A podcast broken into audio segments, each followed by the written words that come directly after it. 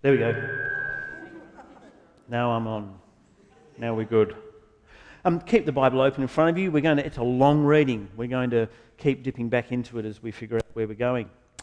Um, as a favourite author of mine uh, once wrote, yeah, good. The gospel is bad news before it is good news. And he goes on to say, the preaching of the gospel is the speaking of the truth about the way things are, and it is first of all the news that man is a sinner, that he is evil in the imagination of his own heart. And that, my friends, is a basic summary of Romans chapter 2, right there.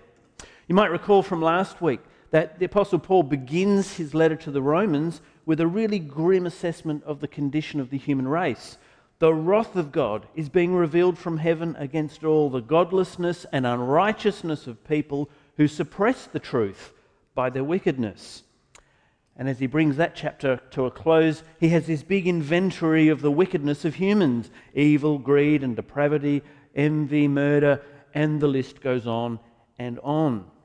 But you don't actually need the Bible to make that assessment of humanity you really only need to look at the news. And in fact, you have to be living in some really weird alternate reality, disconnected from what's going on on this planet, um, if, if you think uh, that there is no evil going on in the world, no human evil at work.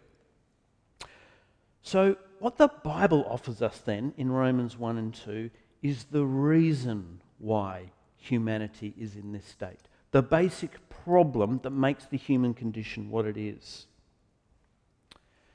Now, you might have noticed last week, as we did Romans chapter 1, that uh, Paul uses third person personal pronouns. I'm sure you were thinking that to yourself. He was saying, he was talking about sin in terms of they, them. It's possible uh, to, for, for someone to read his observation of the human condition and, and shake his, their head at those people who are responsible for evil in the world. And we might even think that Paul was going a little, a little a step too far, that he might have forgotten all the good people in the world, or all the decent people in the world. But in fact, it doesn't work that way, and you and I know it. Um, Alexander Solzhenitsyn uh, was known, uh, sorry, wrote these words once. If only it were all so simple. If there were evil people somewhere insidiously committing evil deeds, and it was necessary only to separate them from the rest of us and destroy them. But the line dividing good and evil cuts through the heart of every human being. And who is willing to destroy a piece of his own heart? Now, for those of you who don't know who he is, it's important to know that Alexander Solzhenitsyn was writing from his experience as a Russian political prisoner during the, the, the reign of Stalin. Um, and he experienced firsthand the, the Gulag prison system, that, that, that uh, set of Arctic prison camps that was in the news this week, where another uh, Russian political prisoner died, Alexei Navalny. Solzhenitsyn was wise enough in his own experience to realize that the, the evil on display in the gulags was also visible in his fellow prisoners and visible in himself. None of us is free from the basic problem of the human condition. And so, as we turn the chapter into Romans 2, Paul goes on to address the person, the theoretical person, who may have been congratulating themselves on being better than those wicked people described in chapter 1. And he goes on to say, You therefore have no excuse, you who pass judgment on someone else, for at whatever point you judge another, you're condemning yourself, because you who pass judgment do the same things. And the conclusion he's going to work us towards over in chapter 3 is expressed in a collection of biblical texts he gets from the Old Testament. There is no one righteous, not even one. There is no one who understands. There is no one who seeks God. All have turned away. They have together become worthless. There is no one who does good, not even one. So, this isn't just Paul's overly pessimistic take on the human race, this is the entire Bible's view on the human race. And therefore, Romans 1 to 2 comes to us as bad news before it can be good news. Verse 5 You are storing up wrath against yourself for the day of God's wrath, when his righteous judgment will be revealed. Verse 9 There will be trouble and distress for every human being who does evil. And crucially, verse 16 This will take place on the day when God judges people's secrets through Jesus Christ, as my gospel declares. Paul's gospel Christ Jesus, Son of David, resurrected Son of God, accurately, Paul's gospel accurately represents Jesus' own gospel proclamation. What did Jesus say when he arrived? The kingdom of heaven has drawn near. Repent and believe. Our encounter with Jesus requires repentance. We cannot come to him without being exposed to the truth about the way things are, as my favourite author puts it. And that means we come under his scrutiny. We are exposed to the truth of his person, and therefore we are under his judgment about us. And we'll find in the Gospels, as Jesus goes about his ministry, that come and follow me is not that far removed from go and sin no more the kingdom of God in Christ Jesus is bad news for us before it is good news. So, what is the problem confronting the human race according to Romans 1 and 2? Well, in the first instance, the problem is not God's judgment. The problem is not God's judgment. God's judgment is, is not a dilemma that needs to be solved. And judgment isn't the problem that the gospel addresses. Because, as it turns out, the day of wrath, the coming judgment of God, is part of the good news of the gospel. Luke 4 introduces the ministry of Jesus this way Jesus stands up in the synagogue and he says, The Spirit of the Lord is on me because he has anointed me to proclaim good news to the poor. He has sent me to proclaim freedom for the prisoners recovery of sight for the blind, to set the oppressed free, to proclaim the year of the Lord's favour. In other words, justice is coming. evil in this world is not going to be allowed to continue. There will be an accounting for evil. There will be a restoration and a making all things whole once again. So we can't sit here in the world and demand justice, but then complain about God coming as a judge. Because if someone complains about God's judgment, what they're really saying is, I don't think God should be allowed to judge. Our progressive liberal culture, and that includes our progressive liberal Christian culture, wants justice, but it wants us on the basis of a standard of values based in human reason. So, democracy, the majority vote is held out as the way we should determine the boundaries of what is good and evil in the world, according to apparently infallible human reason. And God may have a say, of course, He gets a vote, but He better respect the majority opinion. Be terribly intolerant and narrow minded of Him to insist on, on it otherwise. Well, the only other way to look at it is well, maybe God just doesn't really care. He'll just leave it up to us to decide between good and evil, between what is just and what isn't. I personally think that would be a little bit like asking real estate agents to take charge of the housing crisis. That just isn't going to end well. And of course, the assumption here in our culture is that people are essentially good as they are. God doesn't need to be involved. Uh, God is, in fact, irrelevant to all of this. But what's, what's strange about our culture is the values that, that are held on onto tightly and espoused in a progressive liberal view are things like love and tolerance and mercy. And it turns out they're not human universal values. They haven't been around with us for all time. They're not true of every culture It just simply isn't the case. In fact, what they hold out as progressive uh, human values turn out to be Christian values, turn out in actual fact to be God's judgment values, smuggled in through the back door and rebranded. So the Bible insists God's justice is about the fact that He does care, He is involved. So Romans 1 and 2 is insisting that God's judgment is righteous judgment. It's correct judgment. It is, as verse 2 says, judgment based on truth, not popular opinion, not human reason.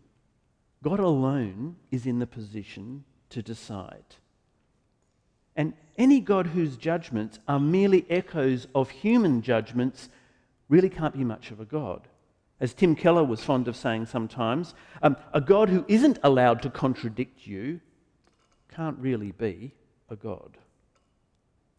And the essential sin of Adam and Eve was to reach out and take the forbidden fruit from that tree on the understanding that they would be like God, knowing good and evil. In other words, humans were reaching out to become the umpires of right and wrong in the world. God would not need to be consulted. And the reason they could be tempted in this direction in the first place was based in doubts about God's goodness. The serpent convinces the man and the woman that God is false hearted. He doesn't really intend to bless them. In fact, he's withholding good things from you. So, the reason humans won't have God as judge is because we have already passed judgment on him. God's judgment is not the problem here. That brings us to a second thought that the basic problem facing humanity in Romans 2 is not God's wrath. The day of God's wrath, the, the wrath of God being revealed against the godlessness and unrighteousness of humans, is also not the problem that the gospel seeks to solve for us. God does not have an anger management problem that needs addressing. Humans have anger management problems, even the most placid of them, like me. I used to think I was the most perfectly calm, rational, thoroughly kind, and patient person, and then I got married and we had three sons. And there's nothing like marriage or parenthood to expose the deep truths about the self. So when Janila and I were sharing the job of parenting from home, I can recall my day on while she's at work, driving somewhere in the car with my own three small boys in the back seat, and just having to pull over to the side of the road, get out of the car, close the door, walk away a few paces, and breathe. Yeah, the parents are laughing. The young people are going, What is he talking about? God's anger however much the Bible might talk about God using human terms God's hand, God's eye, God's, God's feet God's anger, God's wrath is nothing like human anger. God's wrath is, in fact, a part of his righteousness. So, at the open of his gospel in chapter 1, when Paul pairs the righteousness of God that is being revealed in verse 17 with the wrath of God that is being revealed in verse 18, he is not pitting these two things against each other. He is giving us the full picture of God's righteousness. Because here's the thing God's righteousness is not simply a, a standard of right or wrong, not simply a law. God's righteousness is his very own character.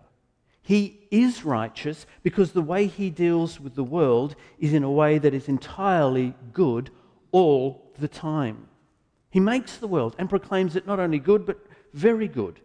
Everything as it ought to be. Everything ordered, everything life giving, everything geared towards blessing humanity. In other words, everything right and perfect under his rule. This is why God's in the position to call out what is right from what is wrong, what's in order and out of order, what is in fact life sustaining and life destroying, what is in fact consistent with blessing, and what is intrinsically cursed. God's right to judge is based on his righteousness, and God's wrath is the correct expression of his person against all that is not right. God's wrath is his subtle, uh, his settled, just, reasonable opposition to wrong. Because we're not talking about a pagan Greek god here, some capricious, unpredictable character given to tantrums, doing contradictory things without needing to explain themselves, both unfair towards humans and uncaring. That's a projection of human anger, but that is not God's wrath. God's wrath is an intrinsic part of his holiness. In the Old Testament, the way God's wrath is frequently expressed is in the phrase, the burning of his anger. The burning of his anger. But at the same time, God's presentation of himself as a saviour, as holy and righteous, is also frequently depicted as fire.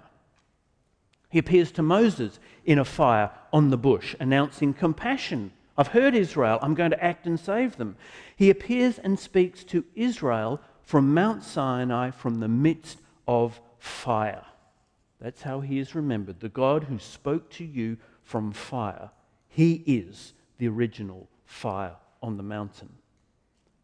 And Psalm 97 celebrates God's goodness and glory this way The Lord reigns. Let the earth be glad. Let the distant shores rejoice. Cloud and thick darkness surround him. Righteousness and justice are the foundation of his throne. Fire goes before him and consumes his foes on every side. His lightning lights up the world.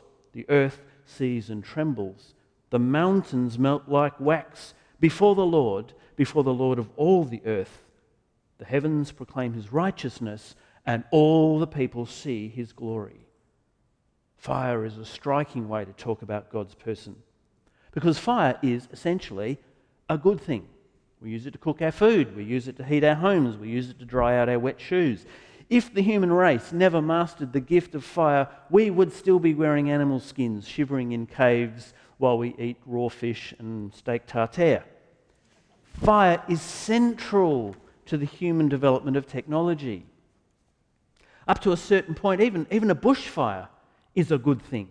You know, many Australian trees and flowers require fire for their seeds to germinate and a seedling to come. Some of them only flower after a fire. So, a fire, in its right sense, uh, can actually renew the bush and restore its health. It can actually be a good thing for living trees. But as anyone in this room who's ever lit a fire knows, fire is also a dangerous thing. Even a small fire can be very dangerous. There's, there's a fine line, for sure, between what is a, a helpful, regenerative bushfire and a highly destructive inferno that consumes everything in its path. And, and if you've ever lived through a bushfire, anyone ever lived through a bushfire? Okay, maybe just me. All right. Well, there aren't words to describe the ferocity, the otherworldliness. Fire is necessary, fire is good, but fire is dangerous. If I can switch metaphors for a moment, as Lucy Pevensey discovers in The Lion, the Witch, and the Wardrobe, Aslan is not a tame lion. Hebrews 12. Therefore, since we are receiving a kingdom that cannot be shaken, let us be thankful and so worship God acceptably with reverence and awe, for our God is a consuming fire. There cannot be the righteousness of God, there cannot be the justice of God without there being also the wrath of God. It's an indispensable part and a wholly correct part of His holiness. So the problem of the human condition then lies somewhere else, and it lies wholly in Romans 2 and Romans 1 in the problem of the human heart. Look at verse 5. Because of your stubbornness and your unrepentant heart, you are storing up wrath for yourselves. Or a more accurate, accurate translation is, because of your stubborn and unrepentant heart. Now, we're used to thinking of the heart as the center of human emotions. But for ancient people, the heart was really the seat of human reasoning. It was the center of, of decision as well as the center of desire. All, all those things that we now associate with brain function. And in fact, um, everything had slipped for the Greeks. They experienced emotions in the gut. That's irrelevant. But the problem here, the problem here in Romans 1 and 2 is not an ignorant heart. It's not a lack of information and education. Because as chapter 2 goes on, Paul will point out that the Jewish people had God's law to explicitly teach them right from wrong. Not only that, he says, Gentiles, Gentiles who didn't have the, the law, still had consciences that dictated right from wrong. Verse 15, they show that the requirements of the law are written on their hearts. The consciences also bearing witness, and their thoughts now accusing, even defending them. That's what we heard in chapter 1. Human beings are without excuse before God because God has made himself known. There's information about him in the very structure of the created of the world, creation of the world. The human problem is suppression of that truth, rejection of that truth that turns people into futile thinkers, people whose thinking is darkened, people who lack understanding. When Adam and Eve took the fruit uh, and rejected God's truth, they didn't become more wise, they, become, they became more foolish. Human reason is useful up to a point. Human reason and intellect can discern truth up to a point. Science deals in truth. But human reason is blind to go beyond that. The, the, empirical sciences, and I'm speaking now as an empirical scientist, can't penetrate beyond the superficial questions to the ultimate questions why? Why is it like this? For what purpose? It's worth noting now that at the first that the first time Paul ever uses the word sin in the book of Romans in, in connection with human behavior is here in chapter 2, verse 12. All through chapter 1, he's given this extensive list of wicked human behavior, but didn't at that point use the word sin as a way of summarizing it. But now he does use the word sin, and he uses it in connection with the law be it the law of Moses or the law of the human conscience. He says, All who sin apart from the law will also perish apart from the law, and all who sin under the law will be judged by the law. What we find is that the true character of what the Bible calls sin is to be found in the decision of our hearts to refuse to hear what God has said and take it on board. God has spoken, God has revealed. We're not ignorant, we are defiant. So, the human behavior problem, all this wickedness expressed in that great long list, stems from a human heart problem. We have heart disease of the very worst kind. And God's judgment is His truth expressed against our lies. God's wrath is His settled opposition to what is, is false in us. Our sin is what renders us liable to God's wrath in the same way that being a dead, dry branch renders you liable to be consumed by fire. A fire will do good things for a living tree, but a dead tree will be consumed entirely. And our chief sin is our refusal to accept what he says about himself and trust it. And so the kingdom of God has come near. Repent and believe the good news. Repentance is not primarily a change in outward behavior, it's fundamentally a change in our hearts. The very word for repentance in Greek is metanoia, which means a change in mind. And remember, for Greeks, the mind happened here in the heart. And so a change of mind in the Bible means believe. And, and once again, believe is not just simply the rational intellectual exercise that we think of it, uh, a brain activity. Believe comes from the heart because it's about trust. It is personal. It's hearing and responding to what God has to say in Jesus when he says, Come and follow me. It is about experiencing that love and responding to it. So, change in outward behavior simply isn't enough. That won't do it. And as any of you who struggles with any kind of recurring or besetting sin knows, it just doesn't work to try and change your behavior. That problem Paul is going to label the flesh, and he'll get into that in coming chapters. What we need to know right now is we need supernaturally changed hearts. That lies at the center of the gospel. The gospel is power to bring salvation because it brings what God must do for us, what we have no power to do for ourselves. We need heart surgery, so to speak. And that's the image that Paul concludes with at the end of chapter 2. Probably most of us had phased out by then. But these are remarkable words. Let me read them again. Verse 28 A person is not a Jew who is one outwardly, nor is circumcision outward, merely outward and physical. No, a person is a Jew who is one inwardly.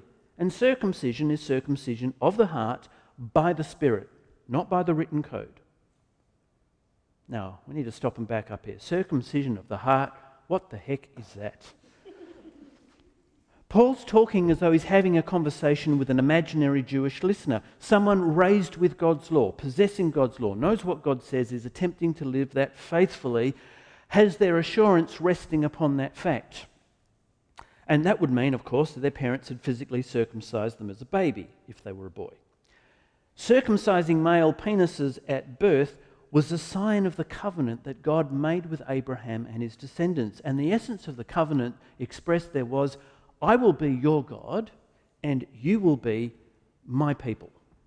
So, by circumcising male babies, the Israelite nation, whether male or female, was just demonstrating their belonging to him and their faithfulness in response to what he said. But way back, right in the beginning of his dealing with the Israelites, God identifies a change of heart, a heart problem with his people. Deuteronomy 10, he says to them, Love the Lord your God with all your heart and with all your soul, and observe the commands and decrees I'm giving you today. And then goes on to say, Circumcise your hearts, therefore. Do not be stiff necked, stubborn any longer. But as Moses goes through his big long sermon in Deuteronomy, he comes to a point at which he, he predicts uh, Israel's future moral failure the fact that they simply won't do this. They simply won't love God. They simply won't keep his law. And then Moses promises this unique solution The Lord your God will circumcise your hearts and the hearts of your descendants, so that you may love him with all your heart and with all your soul and live. That's what Paul's talking about in Romans 2. To change our behavior, to live well, to live rightly, to live righteously, not not to have evil behavior, is, is to live in accordance with God's own truth. And to do that, well, we simply can't. We need hearts that are transformed. Changing everything else doesn't do it. God Himself must powerfully change our hearts. A circumcision done by the Holy Spirit. The Spirit, in fact, who raised Jesus from the dead, that's how we met him in verse 1 of chapter 1. He must go to work and do surgery in our hearts. Here's where the gospel is really good news the gift of the Holy Spirit to do for us what we cannot do for ourselves. Now, Paul has only briefly touched on this, and he will move on, and we will come back to that subject, and most importantly, we'll come back to it at the climax of all of this in Romans 8, where we'll discover the Holy Spirit is the front and center subject. The gift of the Spirit through the cross of Jesus is where all of this is going. Well, we've heard the bad news of the gospel in chapters 1 and 2 sin, judgment, wrath. Now you must hear the good news of the gospel power for salvation, power to transform your heart. The cross of Jesus is not some merely intellectual concept to grapple with, it is the power of God to change us. This is the Spirit who works powerfully to raise Jesus from the dead, poured out into our hearts, who will also raise you and I from the dead. Let's pray. Lord Jesus, we can probably do no better than pray, Come, Holy Spirit. We thank you that you have gifted him to us. We have assurance that he is in our hearts, that he dwells amongst his people. He is your very presence amongst us. But we pray, Come, Holy Spirit, would you have your way in our lives? Would you transform us from the inside out? Would you bring not simply a change of mind, a change of beliefs and intellectual reasoning? Would you bring changed behavior? Would you shape in us each personally an encounter with Jesus that radically changes us? All at once, if, if it were possible. But would you have mercy and not give up on doing that day by day, year by year? And would you shape in this congregation and indeed in the church in Perth, in the church in this country, and the church throughout the world such a people that evidence the reality of your Spirit, we pray. In Jesus' name, amen.